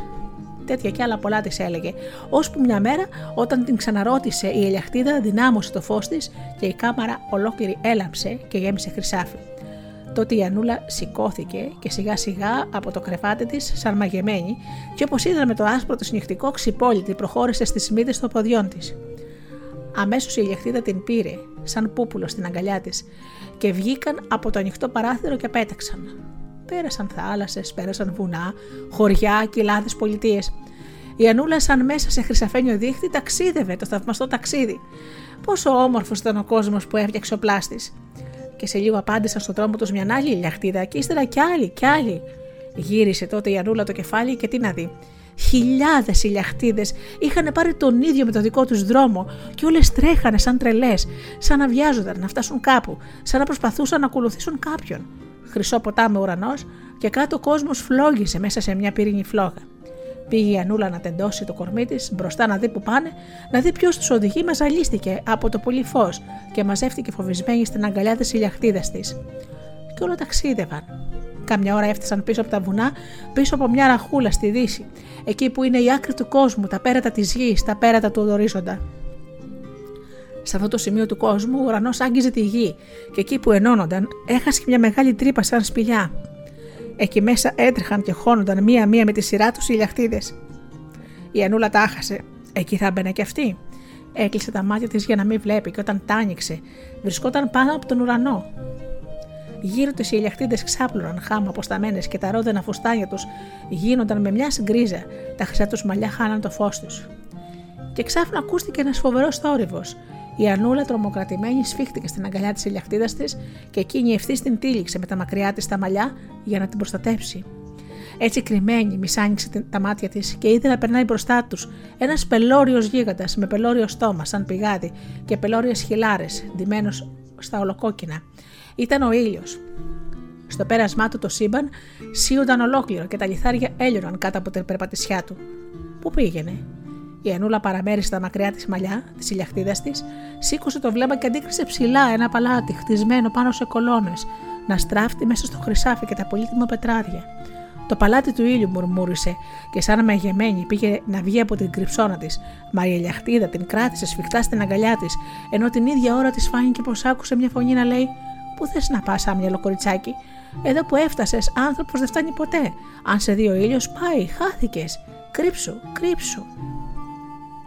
Οι πόρτες του παλατιού άνοιξαν τότε με μια σορθάνυχτα και η μάνα του ήλιου βγήκε στο κατόφλι και άρχισε να του πετάει με βιάση για να προφτάσει την πύρα του 40 καρβέλια ψωμί που τάψινε όλη την ημέρα στις φλόγες του γιού της.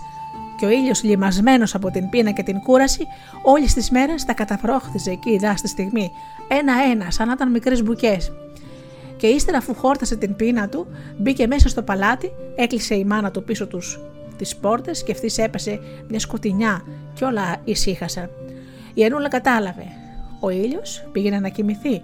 Τότε και αυτή ξάπλωσε χάμω πλάι στην ελιαχτίδα και τα βλέφαρά της βάρυνα με μιας και αποκοιμήθηκε. Τα πάντα αποκοιμήθηκαν. Οι ελιαχτίδες γύρω της, οι άνθρωποι, τα ζώα, τα λουλούδια και η θάλασσα και τα θερά. Η φύση ολόκληρη δεν είχε ακόμα φωτίσει όταν ακούστηκε ξανά ο ίδιος φοβερός θόρυβος. Η Ανούλα πετάχτηκε στον ύπνο της απάνω και έτρεξε αμέσως και κρύφτηκε κοντά στην ελιαχτίδα της και κατάλαβε πως ο ήλιος είχε ξαποστάσει και είχε σηκωθεί για να πάρει ξανά τον δρόμο του. Οι ηλιαχτίδε γύρω της άρχισαν να τεινάζουν τα μακριά τους φορέματα που γίνονταν με μιας σαν από θαύμα ρόδινα.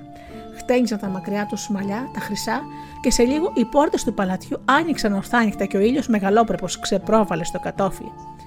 Με βήμα αργό και σταθερό πέρασε ευθύς πάνω από τον ουρανό σε μια δεύτερη τρύπα που βρισκόταν κοντά στην Ανατολή και βγήκε έτοιμος να φωτίσει τον κόσμο.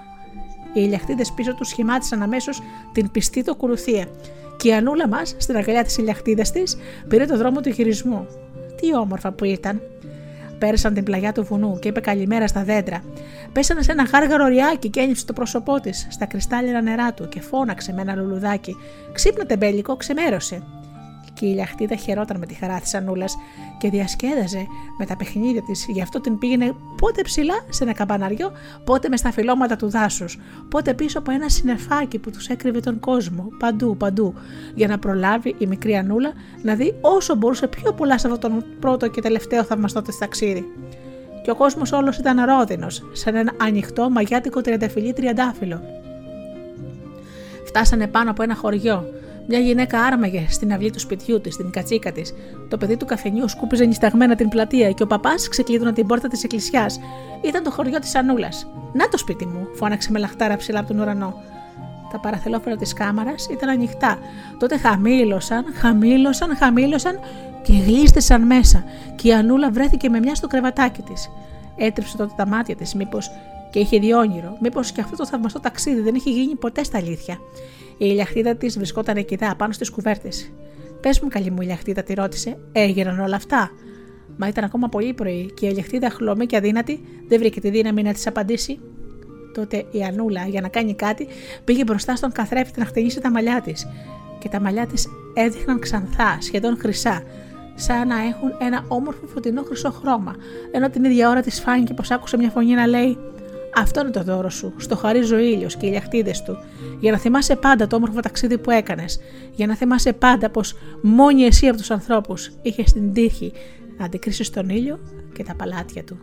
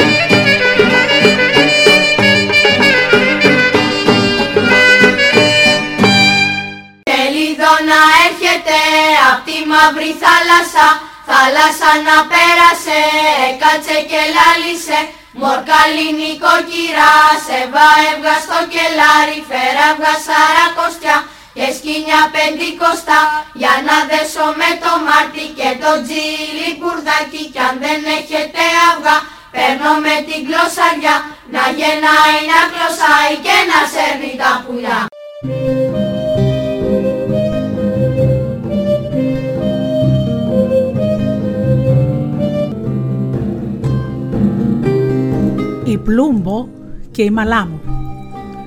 Ήταν το βράδυ της παραμονής του Χριστού και όλες οι νοικοκυρές είχαν τελειώσει από το πρωί τις δουλειές τους. Μόνο μια γύρα, η κυραλένη, που μείνε στην άκρη του χωριού με τη μοναχοθυγατέρα της, την Πλούμπο, δεν έχει κάνει τίποτα. Γιατί όλη τη μέρα ξενοδούλευε και μόνο το βράδυ, όταν μάζεψε λίγες δεκάρες, μπόρεσε και αγόρεσε ένα κομμάτι κρέας και λίγο σιτάρι για να φτιάξει χριστόψωμο. Έξω πια είχε νυχτώσει και η κυρία Λένη στεναχωριόταν γιατί δεν είχε ποιος να πάει τέτοια ώρα στο μήλο να της αλέσει το σιτάρι. Σαν είδε η πλούμπο τη μάνα της λυπημένη, πήρε την απόφαση. Θα πάω εγώ στο μήλο, μάνα. Εσύ, πλούμπο μου, μέσα στη νύχτα και μέρα που ξημερώνει. Όχι, παιδάκι μου, είπε η κυρία Λένη. Άσε με, μάνα, αλλιώς δεν θα έχουμε αύριο Χριστόψωμο. Παιδί μου, σήμερα ανεβαίνουν στη γη οι καλικάτζαροι και τα δαιμονισμένα αυτά πλάσματα ίσα ίσα στους μήλους πάνε και τρυπώνουν. Ουφ, μάνα, έκανε η πλούμπο, που δεν πίστευε λέξη από όλα αυτά. Εσύ έχεις δει ποτέ σου καλικατζάρους; Εγώ όχι, ομολέγησε η κυρία Λένη. Άσε με τότε, επέμενε η πλούμπο. Θα πάω κι εγώ, θα γυρίσω γρήγορα. Ώσπου να πλύνει να σκουπίσεις, θα με πίσω να ζυμώσουμε.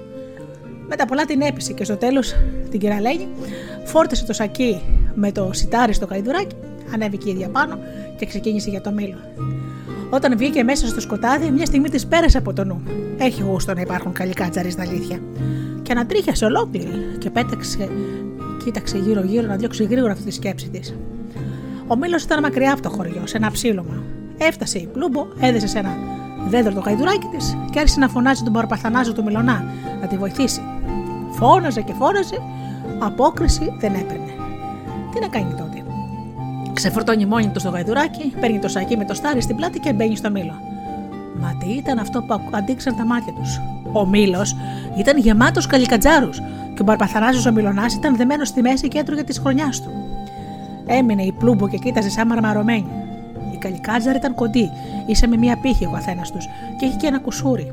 Άλλος ήταν κουτσός, άλλος τραβό, άλλος μονόματος, άλλος μονοπόδαρος, άλλος τραβοπόδαρο, άλλος τραβοχέρι, ξεπλατισμένος και όλοι είχαν μάτια κόκκινα, μακριά συνειχάρε και το μισόγυμνο κορμί τους το σκεπάζανε λογιόλογιον κουρέλια. Στα χέρια τους κρατούσαν ενταούλια από το στόμα τους. Έβγαιναν φωτιές και στο λαιμό τους φορούσαν στολίδια σαν αυτά που βάζουν στα ζώα. Η καημενούλα η πλούμπο, μισοπεθαμένη από το φόβο της, ούτε που βλέπε τον Παρπαθανάση που τους έκανε νόημα να φύγει. Τον είδαν, την, τον είδαν όμως οι καλικάζαροι και αυτοί γυρίζουν κατά την πόρτα και τη βλέπουν. Αμέσως πάνε κοντά της, την αρπάζουν, τη φέρουν μέσα στη μέση και με γέλια και τραγούδια στείλουν γύρω της κύκλο το χορό. Η Πούμπλο, η Πούμπλο ανάμεσα στο παράξενο αυτό ασκέρι φάνταζε πολύ όμορφη, σωστή αρχοντοπούλα.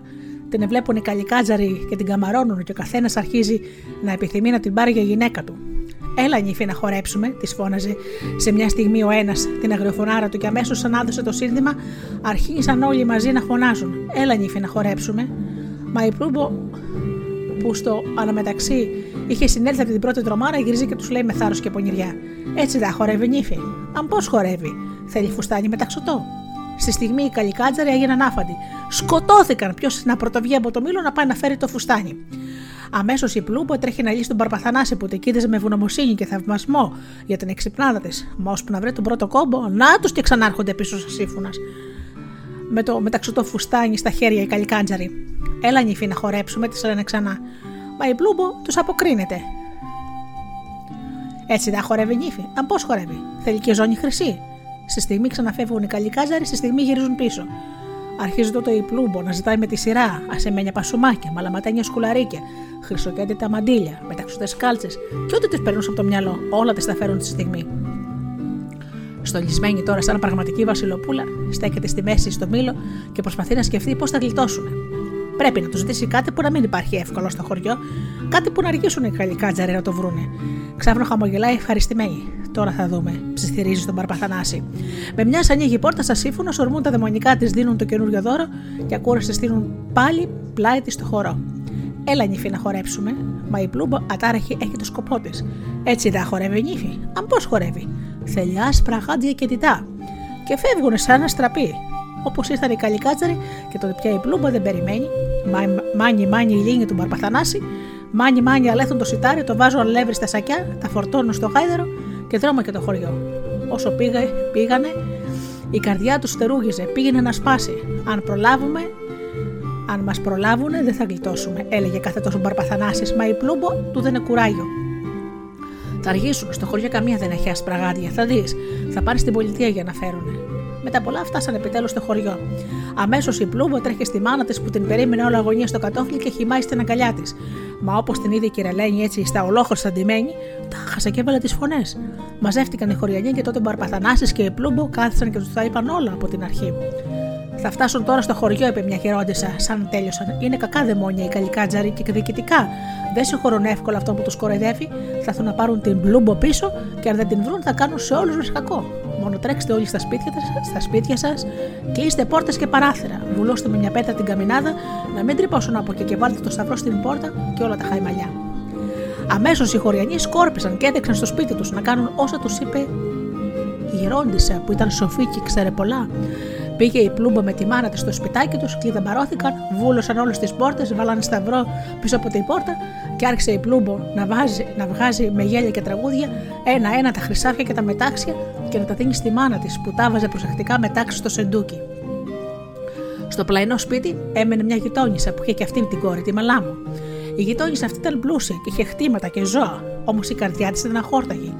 Μόλις είδε την Μπλούμπο στα ολόκληρα αντιμένη, ζήλεψε και όταν πήγε σπίτι της, άκουγε τα γέλια και τα τραγούδια στο πλάι της και δεν βάσταξε και γύριζε και είπε στη Μαλάμου: Δεν πας κόρη μου και εσύ στο μήλο, τάχα να λέσει λίγο σιτάρι. Η Μαλάμου που ήταν ίδια με τη μάνα της δεν έχασε καιρό. Να πάω, αποκρίθηκε ενθουσιασμένη. Και αμέσως λύσαν το γαϊδουράκι τους, το φόρτωσαν και τράβαξε η Μαλάμου ολόισε για το μήλο. Και σαν έφτασε, κατέβηκε και έδεσε το γαϊδουράκι της, πήρε το σακί και ολόιδια πως είχε ακούσει πως έκανε η πλούμπο, μπήκε στο μήλο. Ο μήλο ήταν γεμάτος πάλι καλικατζαρέου. Σαν σβούρα γυρούσαν εδώ και εκεί και ανακάτωναν τα πάντα. Τίναζαν ότι βρίσκανε στον αέρα, άλυσαν τα σακιά που είχε για άλλες μομιλονάσει και ψάχνανε. Τι να κάνουμε άραγε, αναρωτήθηκε η μαλά μου. Μα ένας καλικάζαρο ψηλά από το δοκάρι της και πίσω άρχισε να φωνάζει. Πλούμπο, πλούμπο. Εκείνη τη στιγμή βλέπουν την μαλά μου, τρέχουν, την αρπάζουν όλο χαρά και τη βάζουν στη μέση σαν τρελή και αρχίζουν το χορό. Έλα νύφη να χορέψουμε, της λένε σε λιγάκι. Έτσι τα χορεύει νύφη, ρωτάει η μαλά μου. Αν πώς χορεύει, τη ρωτούν αυτοί. Και τότε η μαλά μου δεν έχασε καιρό. Θέλει τον ουρανό με τα άστρα, τους λέει. Τη θάλασσα με τα καράβια, τη γη με τα λουλούδια. Μόλις άκουσαν οι καλικατζαρέοι τι τους ζητούσε, αμέσως κατάλαβαν όσα είχα γίνει. Σαν σύμφωνα σε βγήκαν από το μήλο και σαν σύμφωνα γύρισαν πίσω στη στιγμή. Μα τώρα ήταν αλλιώτικοι, μανιασμένοι, οργισμένοι, σαν τρελοί. Χυμούσαν απάνω στη μαλά μου που περίμενε να δει όσα τους ζήτησε και την αρχίζουν στο ξύλο. Τη βγάζουν τα ρούχα που φορούσε και τη βάζουν παλιοκουρέλια. Και απάνω τη αρχίζουν να κρεμούν με γέλια και φωνές, άλλο βατράχια, άλλο σαμιαμύθια, άλλο σκουλίκια και ένα σωρό άλλα συχαμένα ζωάκια. Να η γη με τα λουλούδια, να η, η θάλασσα με τα καράβια της, να ο ουρανός με τα άστρα. Στο τέλος, όταν βαρέθηκαν πια να την τυρανούν, την αρπάζουν, να την βάζουν πάνω στο γαϊδουράκο, τη αδειάζουν και το σακί με το στάρι πάνω της, και όπως ήταν έτσι λαϊνή και τρισάθλια, της στέλνουν πίσω στη μάνα της. thank you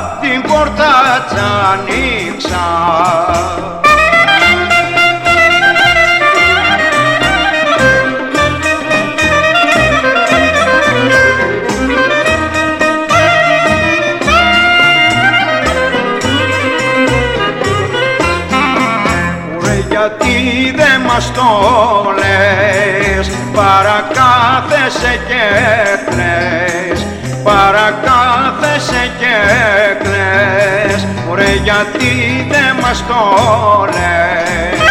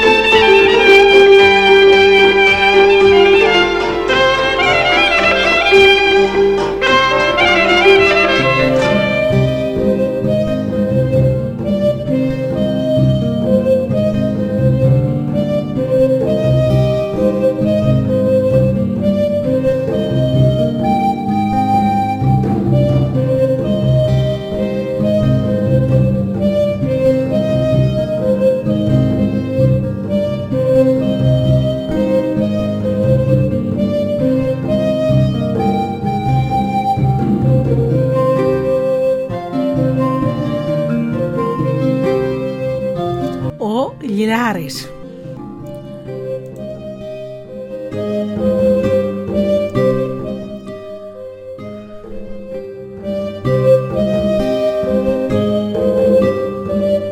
φορά και έναν καιρό ήταν ένα παλικάρι, ο Λάμπρος, που από μικρός ένα όνειρο είχε και μια επιθυμιά. Να μάθει να παίζει καλά τη λύρα. Ο πατέρας του, σαν είδε τη λαχτάρα του, τον έστειλε από μικρό παιδάκι στον καλύτερο λιράρι του χωριού για να μάθει κοντά του την τέχνη. Μα ο Λάμπρος γρήγορα τον έφτασε το δάσκαλο, τον ξεπέρασε κιόλας και ακόμα δεν του αρκούσε όσα είχε μάθει. Ώρες ολόκληρος χανόταν από το σπίτι του και μόνος του στις ερημιές έπαιζε τη λύρα του.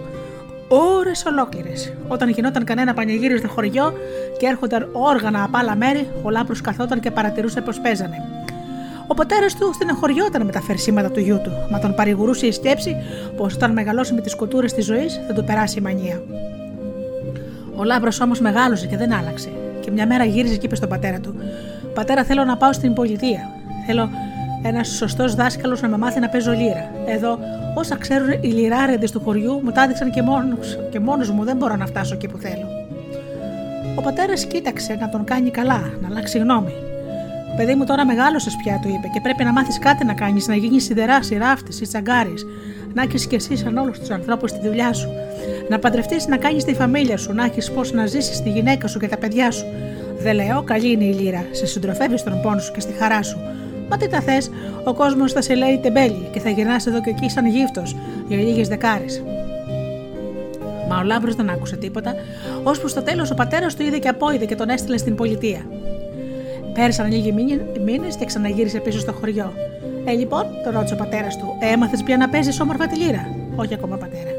Και τι έκανε λοιπόν ο δάσκαλος στην πολιτεία, τον ξαναρώτησε ο πατέρας του, αγανακτισμένος. Μου έμαθε και αυτός όσα ήξερε και ήταν πολλά. Δεν λέω, μα ακόμη δεν ξέρω να παίζω όπως θέλει η καρδιά μου. Και ο γέρος τότε θύμωσε για τα καλά. Άκου τι θα σου πω, γυρίζει και του λέει. Και βάλ το καλά μέσα σου αυτά τα λόγια που θα σου πω. Βαρέθηκα πια αυτή την ιστορία. Ή θα αλλάξεις μυαλά, ή θα σηκωθείς να φύγεις από εδώ μέσα. Άκου δεν ξέρει να παίζει όπως θέλει η καρδιά του. Ευθύς την ίδια ώρα ο Λάμπρος σηκώθηκε και έφυγε. Πέρασαν μία μέρα, δύο, τρεις. Όλοι στο χωριό λέγαν πως όπου να είναι θα έρθει ο Λάμπρος, θα γυρίσει. Μα δεν γύρισε. Με τη, με τη λύρα του για μοναδική συντροφιά πήρε τους δρόμους να βρει αυτόν που θα τον μάθαινε να παίζει τόσο όμορφα όσο λαχταρούσε η καρδιά του. Ένα βράδυ σε ένα χωριό συνάντησε ένα γέροντα. Κάθισαν, έφαγαν, ήπιαν συντροφιά και με το κρασί μπουφούντωσε ο καημός του λάμπρου και άνοιξε την καρδιά του στον ξένο. Και ο γέροντας τον άκουσε με προσοχή και τον τελείωσε του λέει: Έτσι που θες εσύ να παίζεις τη λύρα παλικάρι μου, κανένας άνθρωπος δεν μπορεί να σε μάθει. Όταν επιθυμήσει κάτι δύσκολο, η καρδιά είναι επικίνδυνο, γιατί αυτό που θέλει η καρδιά ξεπερνάει τη δύναμη του ανθρώπου. Να τώρα εσύ, τι έπαθες, Μήπως έχεις ακούσει κανέναν άνθρωπο να παίζει τη λύρα του όπως θέλεις, Όχι. Μα τότε που ξέρεις πόσο πιο πολύ όμορφα μπορεί να παίξει κανείς, στο λέει η καρδιά σου, θα μου πεις, ε. Αυτή την περιμένεις να ευχαριστήσεις με το παίξιμό σου, και αυτή θα σε κρίνει. Αν είσαι καλός ηλιράρης. Το παλικάρι μουρμούρισε, ναι, μα ο γέρος αφού τον άκουσε, και ούτε τον άκουσε και συνέχισε σαν να μονολογούσε. Είναι επικίνδυνο να βάλει κανείς να ικανοποιήσει την καρδιά του, ζητάει πάρα πολλά όταν τα ζητάει. Να τώρα κι εσύ, τι έπαθες, εδώ που φτασε και δεν μπορείς να ξεφύγεις. Τώρα πρέπει να γίνεις καλός, λιράρης. Αλλιώς θα σε βασανίζει και θα σε τρώει το μεράκι σε όλη σου τη ζωή. Μα αυτό θέλω κι εγώ, τον έκοψα στη μέση με λαχτάρα το παλικάρι. Θέλω να γίνω καλός λιράρης. Ο πιο καλός που έχει γίνει ποτέ. Μα πώς θα γίνω, ποιος θα με μάθει; Κάποιος που ξεπερνάει τη δύναμη του ανθρώπου. Και ποιος είναι αυτός, ρώτησε με γωνία. Οι νεράιδε, ψιθύρισε ο γέροντας, σαν να φοβόταν τη λέξη που ξεστόμησε. Και πού θα τις βρω, τι πρέπει να κάνω; Κάθισε τότε το ξένος και του είπε: Πρέπει να βρεις ένα σταυροδρόμι. Σαν το βρεις, τράβηξε το μαχαίρι από την τσέπη σου και χάρεξε στη γη ένα κύκλο. Μπες μέσα σε αυτό το κύκλο και άρχισε να παίζεις τη λύρα σου. Τα μεσάνυχτα κατεβαίνουν οι νεράιδες και θα παίξουν. Θα κοιτάξουν να σε πλανέψουν για να σου κάνουν κακό. Μα εσύ πρόσεχε, μην βγεις από τον κύκλο σου. Όσο βρίσκεσαι μέσα σε αυτόν, δεν μπορούν να σου κάνουν τίποτα. Αν όμως ξεγελαστείς και βγεις, χάθηκες. Αν φανείς έξυπνος, ώσπου να ξημερώσει και λαλήσουν πετεινοί, οι νεράιδες θα σκορπίσουν και εσύ θα έχεις μάθει να παίζεις τη λύρα σου όπως οι λίγοι άνθρωποι ξέρουν. Αυτό είναι όλο, ρώτησε το παλικάρι. Αυτό, αποκριθήκε ο Γεροντάκος, αφού όμως να το θυμάσαι πως ό,τι και αν συμβεί, εσύ το θέλησες, μην τα βάλεις ποτέ με μένα. Έχεις το λόγο μου, του φώναξε το παλικάρι και άρπαξε τη λύρα του και αμέσως ξεκίνησε να κάνει όσα τον είχε ορμηνέψει ο γέρος. Είχε ανοιχτώσει για τα καλά. Ο Λάμπρος πήρε το δρόμο που βγαίνει έξω από το χωριό. Όταν συνάντησε το πρώτο στραβο- σταυροδρόμι, στάθηκε. Άφησε για μια στιγμή χάμω τη λύρα του, τράβηξε το μαυρομάνικο μαχαίρι από την τσέπη του, χάραξε στη γη ένα κύκλο και ύστερα μπήκε μέσα στον κύκλο και άρχισε να παίζει τη λύρα του, όσο πιο όμορφα μπορούσε. Κόντευαν μεσάνυχτα. Ψηλά, από την απέναντι πλαγιά του βουνού, είδε ξάφνου να κατεβαίνουν προς το μέρος του νεράιδες. Ντεμένε στα ολόλευκα, με ξέπλευκα χρυσά μαλλιά που έφταναν ως τα νύχια των ποδιών τους, ανάλαφρες, ανάερες, μόλις που άγγιζαν τη γη. Θαρεί πως προπετούσαν. Αμέσως βλέπουν τον λάμπρο και πάνε κοντά του. Το παλικάρι τα χάνει και η ομορφιά τους είναι ανομολόγητη, η χάρη του το ίδιο. Παίξε λιράρι να χορέψουμε, του φωνάζουν και τη στιγμή πιάνονται από το χέρι, φτιάχνουν ένα κύκλο γύρω του και στείλουν χορό. Όσο χορεύουν, κάνουν χίλια δυο τσακίσματα, λένε όμορφα λόγια, πετούν γλυκόλογα, κοιτούν να τον ξεπλανέψουν. Ο λάμπρος της κοιτάζει θαμπομένος και θα πως βλέπει όνειρο, θα πως ζει σε άλλο κόσμο. Η ψυχή του λιγώνεται, μα θυμάται όσα του είχε πει ο γέροντας και κάνει την πέτρα, κάνει πέτρα την καρδιά του. Καμώνεται τον αδιάφορο και εξακολουθεί να παίζει ατάραχο στη λύρα. Οι νεράιδες όλο χορεύουν και μια μικρή νεράιδα με χρυσαφένια ζώνη σαν δαχτυλίδι στη μέση της και άσπρα λουλούδια σκορπισμένα στα ξέπλεκα μακριά μαλλιά αφήνει ξάφνου τις άλλες και πάει κοντά στο κύκλο και που έχει χαράξει στη γη το παλικάρι και αρχίζει να του λέει και να του λέει. Και ο λάμπρος ξέρει πως μέσα στον κύκλο του είναι ασφαλής. Μα αν τον καταφέρουνε, πώς θα τον καταφέρουν να τραβήξουν έξω αυτόν; Πάει, χάθηκε, θα του κάνουν κακό νεράιδες. Κλείνει τα μάτια του και να μην βλέπει τόση ομορφιά, βουλώνει τα αυτιά του να μην ακούει τα γλυκόλογα, μα η μικρή νεράιδες δεν σταματάει. Έλα να χορέψουμε, βγες έξω, μην είσαι κουτός, του ψιθυρίζει και η φωνή της είναι σαν τραγούδι. Δεν ξέρω να χορεύω, της αποκρίθηκε το παλικάρι. Και η μικρή νεράιδε χαμογελάει. Μα θα σε μάθω εγώ, μην είσαι κουτός, του ξαναλέει. Βγες έξω και θα σου δώσω φτερά να πετάξεις. Θα σε κάνω να περπατάς πάνω στα κύματα. Θα σου χαρίσω πλούτη, δύναμη, δόξα. Βγες έξω, θα δουν τόσο τα μάτια σου που θα θαρείς πως ήσουν πρώτα τυφλός. Ο λάμπρος συλλογίστηκε, να λέει τάχα την αλήθεια. Η ψυχή του λιγώνεται και ο νους του σκοτίζεται, σαν να έχει πιει δυνατό κρασί. Με βλέπεις στα χέρια του τη λύρα και στη στιγμή ξυπνάει. Τι θέλω πιο πολύ, αναρωτιέται. Όλο τότε που μοτάζει τούτο το ξωτικό ή να γυρίσω πίσω ο, ο πιο καλός λιράρη. Βαθιά από την καρδιά του έρχεται η απόκριση. Ο πιο καλός λιράρη. Σε στιγμή τότε συνέρχεται και πιάνει ξανά να παίξει τη λύρα του. Η μικρή ναράιδα που ένιωσε την πάλη που έγινε μέσα του και πως τα πλανέματά της πήγαν στα χαμένα θυμώνει. Μα δεν ξέρεις και να παίζεις, του λέει. Έτσι έμαθα, έτσι παίζω. Της αποκρίνεται το παλικάρι. Και σένα τι σε νοιάζει. Μπα τίποτα, μα χάνεις τον καιρό σου. Αν θέλεις να σε μάθω εγώ να παίζεις λύρα, να μαγεύεις ακόμα και τις πέτρες. Η καρδιά του λάμπρου φτερούγησε στα στήθια του. Και δεν με μαθαίνεις, της λέει τάχα διάφορα. Βγες έξω από τον κύκλο να ακούσει πως παίζω. Σ' ακούω για από εδώ, μόνο παίξει. Σαν είδε μικρή ναράιδε πως άδικα πάσχιζε και πως το παλικάρι δεν θα έβγαινε ποτέ από τον κύκλο που είχε χαράξει, σκέφτηκε να τον κάνει να βγάλει έξω τουλάχιστον το χέρι του. Δώσ' μου τη λύρα σου, του λέει, να παίξω. Και ο λάμπρος που αμέσως κατάλαβε το σκοπό της, της απλώνει τη λύρα του, μα φυλάγεται για να μην βγει έξω από τον κύκλο το χέρι του. Την παίρνει η νεράιδα και αρχίζει να παίζει σιγανά ένα γλυκό σκοπό. Οι άλλες νεράιδες παρατάνε το χώρο και μαζεύονται πλάι της με μια λύρα, η καθεμιά στο χέρι και αρχίζουν μέσα στη νύχτα μια μελωδία που χαϊδεύει τα αυτιά, χαϊδεύει την ψυχή και την μαγεύει. Η πλάση ένα γύρο μαγεύεται, τα δέντρα και τα, το ποτάμι, τα, χαμελο, τα χαμελολούλουδα, οι πέτρες. Η καρδιά του λάμπρου, σαν νιόβγαλτο ξεπεταρούδι, πάει να βγει από το σώμα και να πετάξει. Έτσι παίζουν τη λύρα του, φωνάζει. Έτσι θα μάθω κι εγώ, αποκρίνεται το παλικάρι στην καρδιά του. Και η μικρή ναράιδα είχε πάει κοντά του και τον κοιτούσε. Πάρε τη λύρα σου πίσω, του λέει. Εσύ δεν πιστεύεις. Αν θέλεις να σε μάθω να παίζεις σαν εμένα, βγει έξω. Μα ο λάμπρος δεν έβγαινε, ω πουλάλι ο πρώτος πετεινός. Και αμέσως οι νεράιδε σηκώθηκαν να φύγουν, να γυρίσουν στα λιμέρια τους. Και μόνο μικρή νεράιδα που το είχε βάλει πείσμα να του κάνει κακό, έμεινε εξωπίσω. Άντε, του λέει. Και στάθηκες έξυπνος και δυνατός. Δώσ' μου τώρα κάτι. Ό,τι να είναι, για να σου μάθω την τέχνη. Χωρίς θυσία, τίποτα καλό δεν γίνεται. Τίποτα καλό δεν αποκτάς. Ο λάμπρος βρήκε σωστά αυτά τα λόγια της μικρής Ναράιδε και αμέσως έβγαλε πρόθυμα έξω από τον κύκλο που είχε χαράξει στη γη με το μαυρομάνικο μαχαίρι του το μικρό το δαχτυλάκι. Και αυτή η νεράιδε το κόψε, το πήρε μαζί της και γίνηκε άφαντη. Μα δεν το γέλασε το παλικάρι. Μόλις απόμενο ο λάμπρος μόνος του, άρπαξε τη λύρα του και άρχισε να, να παίζει σαν την νεράιδα. Και η πλάση τότε ένα γύρο μαγεύτηκε. Τα δέντρα, το ποτάμι, τα χαμολούλουδα, οι πέτρες και η ψυχή του λάμπρου. Έτσι παίζουν τη λύρα, γύρισε και του είπε από μέσα του η καρδιά του. Την ίδια στιγμή ξεκίνησε για το χωριό του. Βρήκε το γεροπατέρα του στο λόγο και δεν του πελέξει. Μήτε το άπλο στο χέρι. Μόνος στηρίχθηκε σε μια γέρη κελιά και άρχισε να παίζει τη λύρα του. Και όταν τελείωσε τα μάτια του γέρο πατέρα είχαν βουρκώσει. Προχώρησε, πήρε το παιδί του στην αγκαλιά του και όπως το είχε αγκαλιασμένο το ψιθύρισε. Συγχώραμε. Δεν ήξερα. Δεν είχαν ξανακούσει τα αυτιά μου τέτοια μουσική. Και από τότε έχουν να λένε για όποιον παίζει επιδέξα τη λύρα πως έμαθε την τέχνη στο σταυροδρόμι από τις νεράιδες.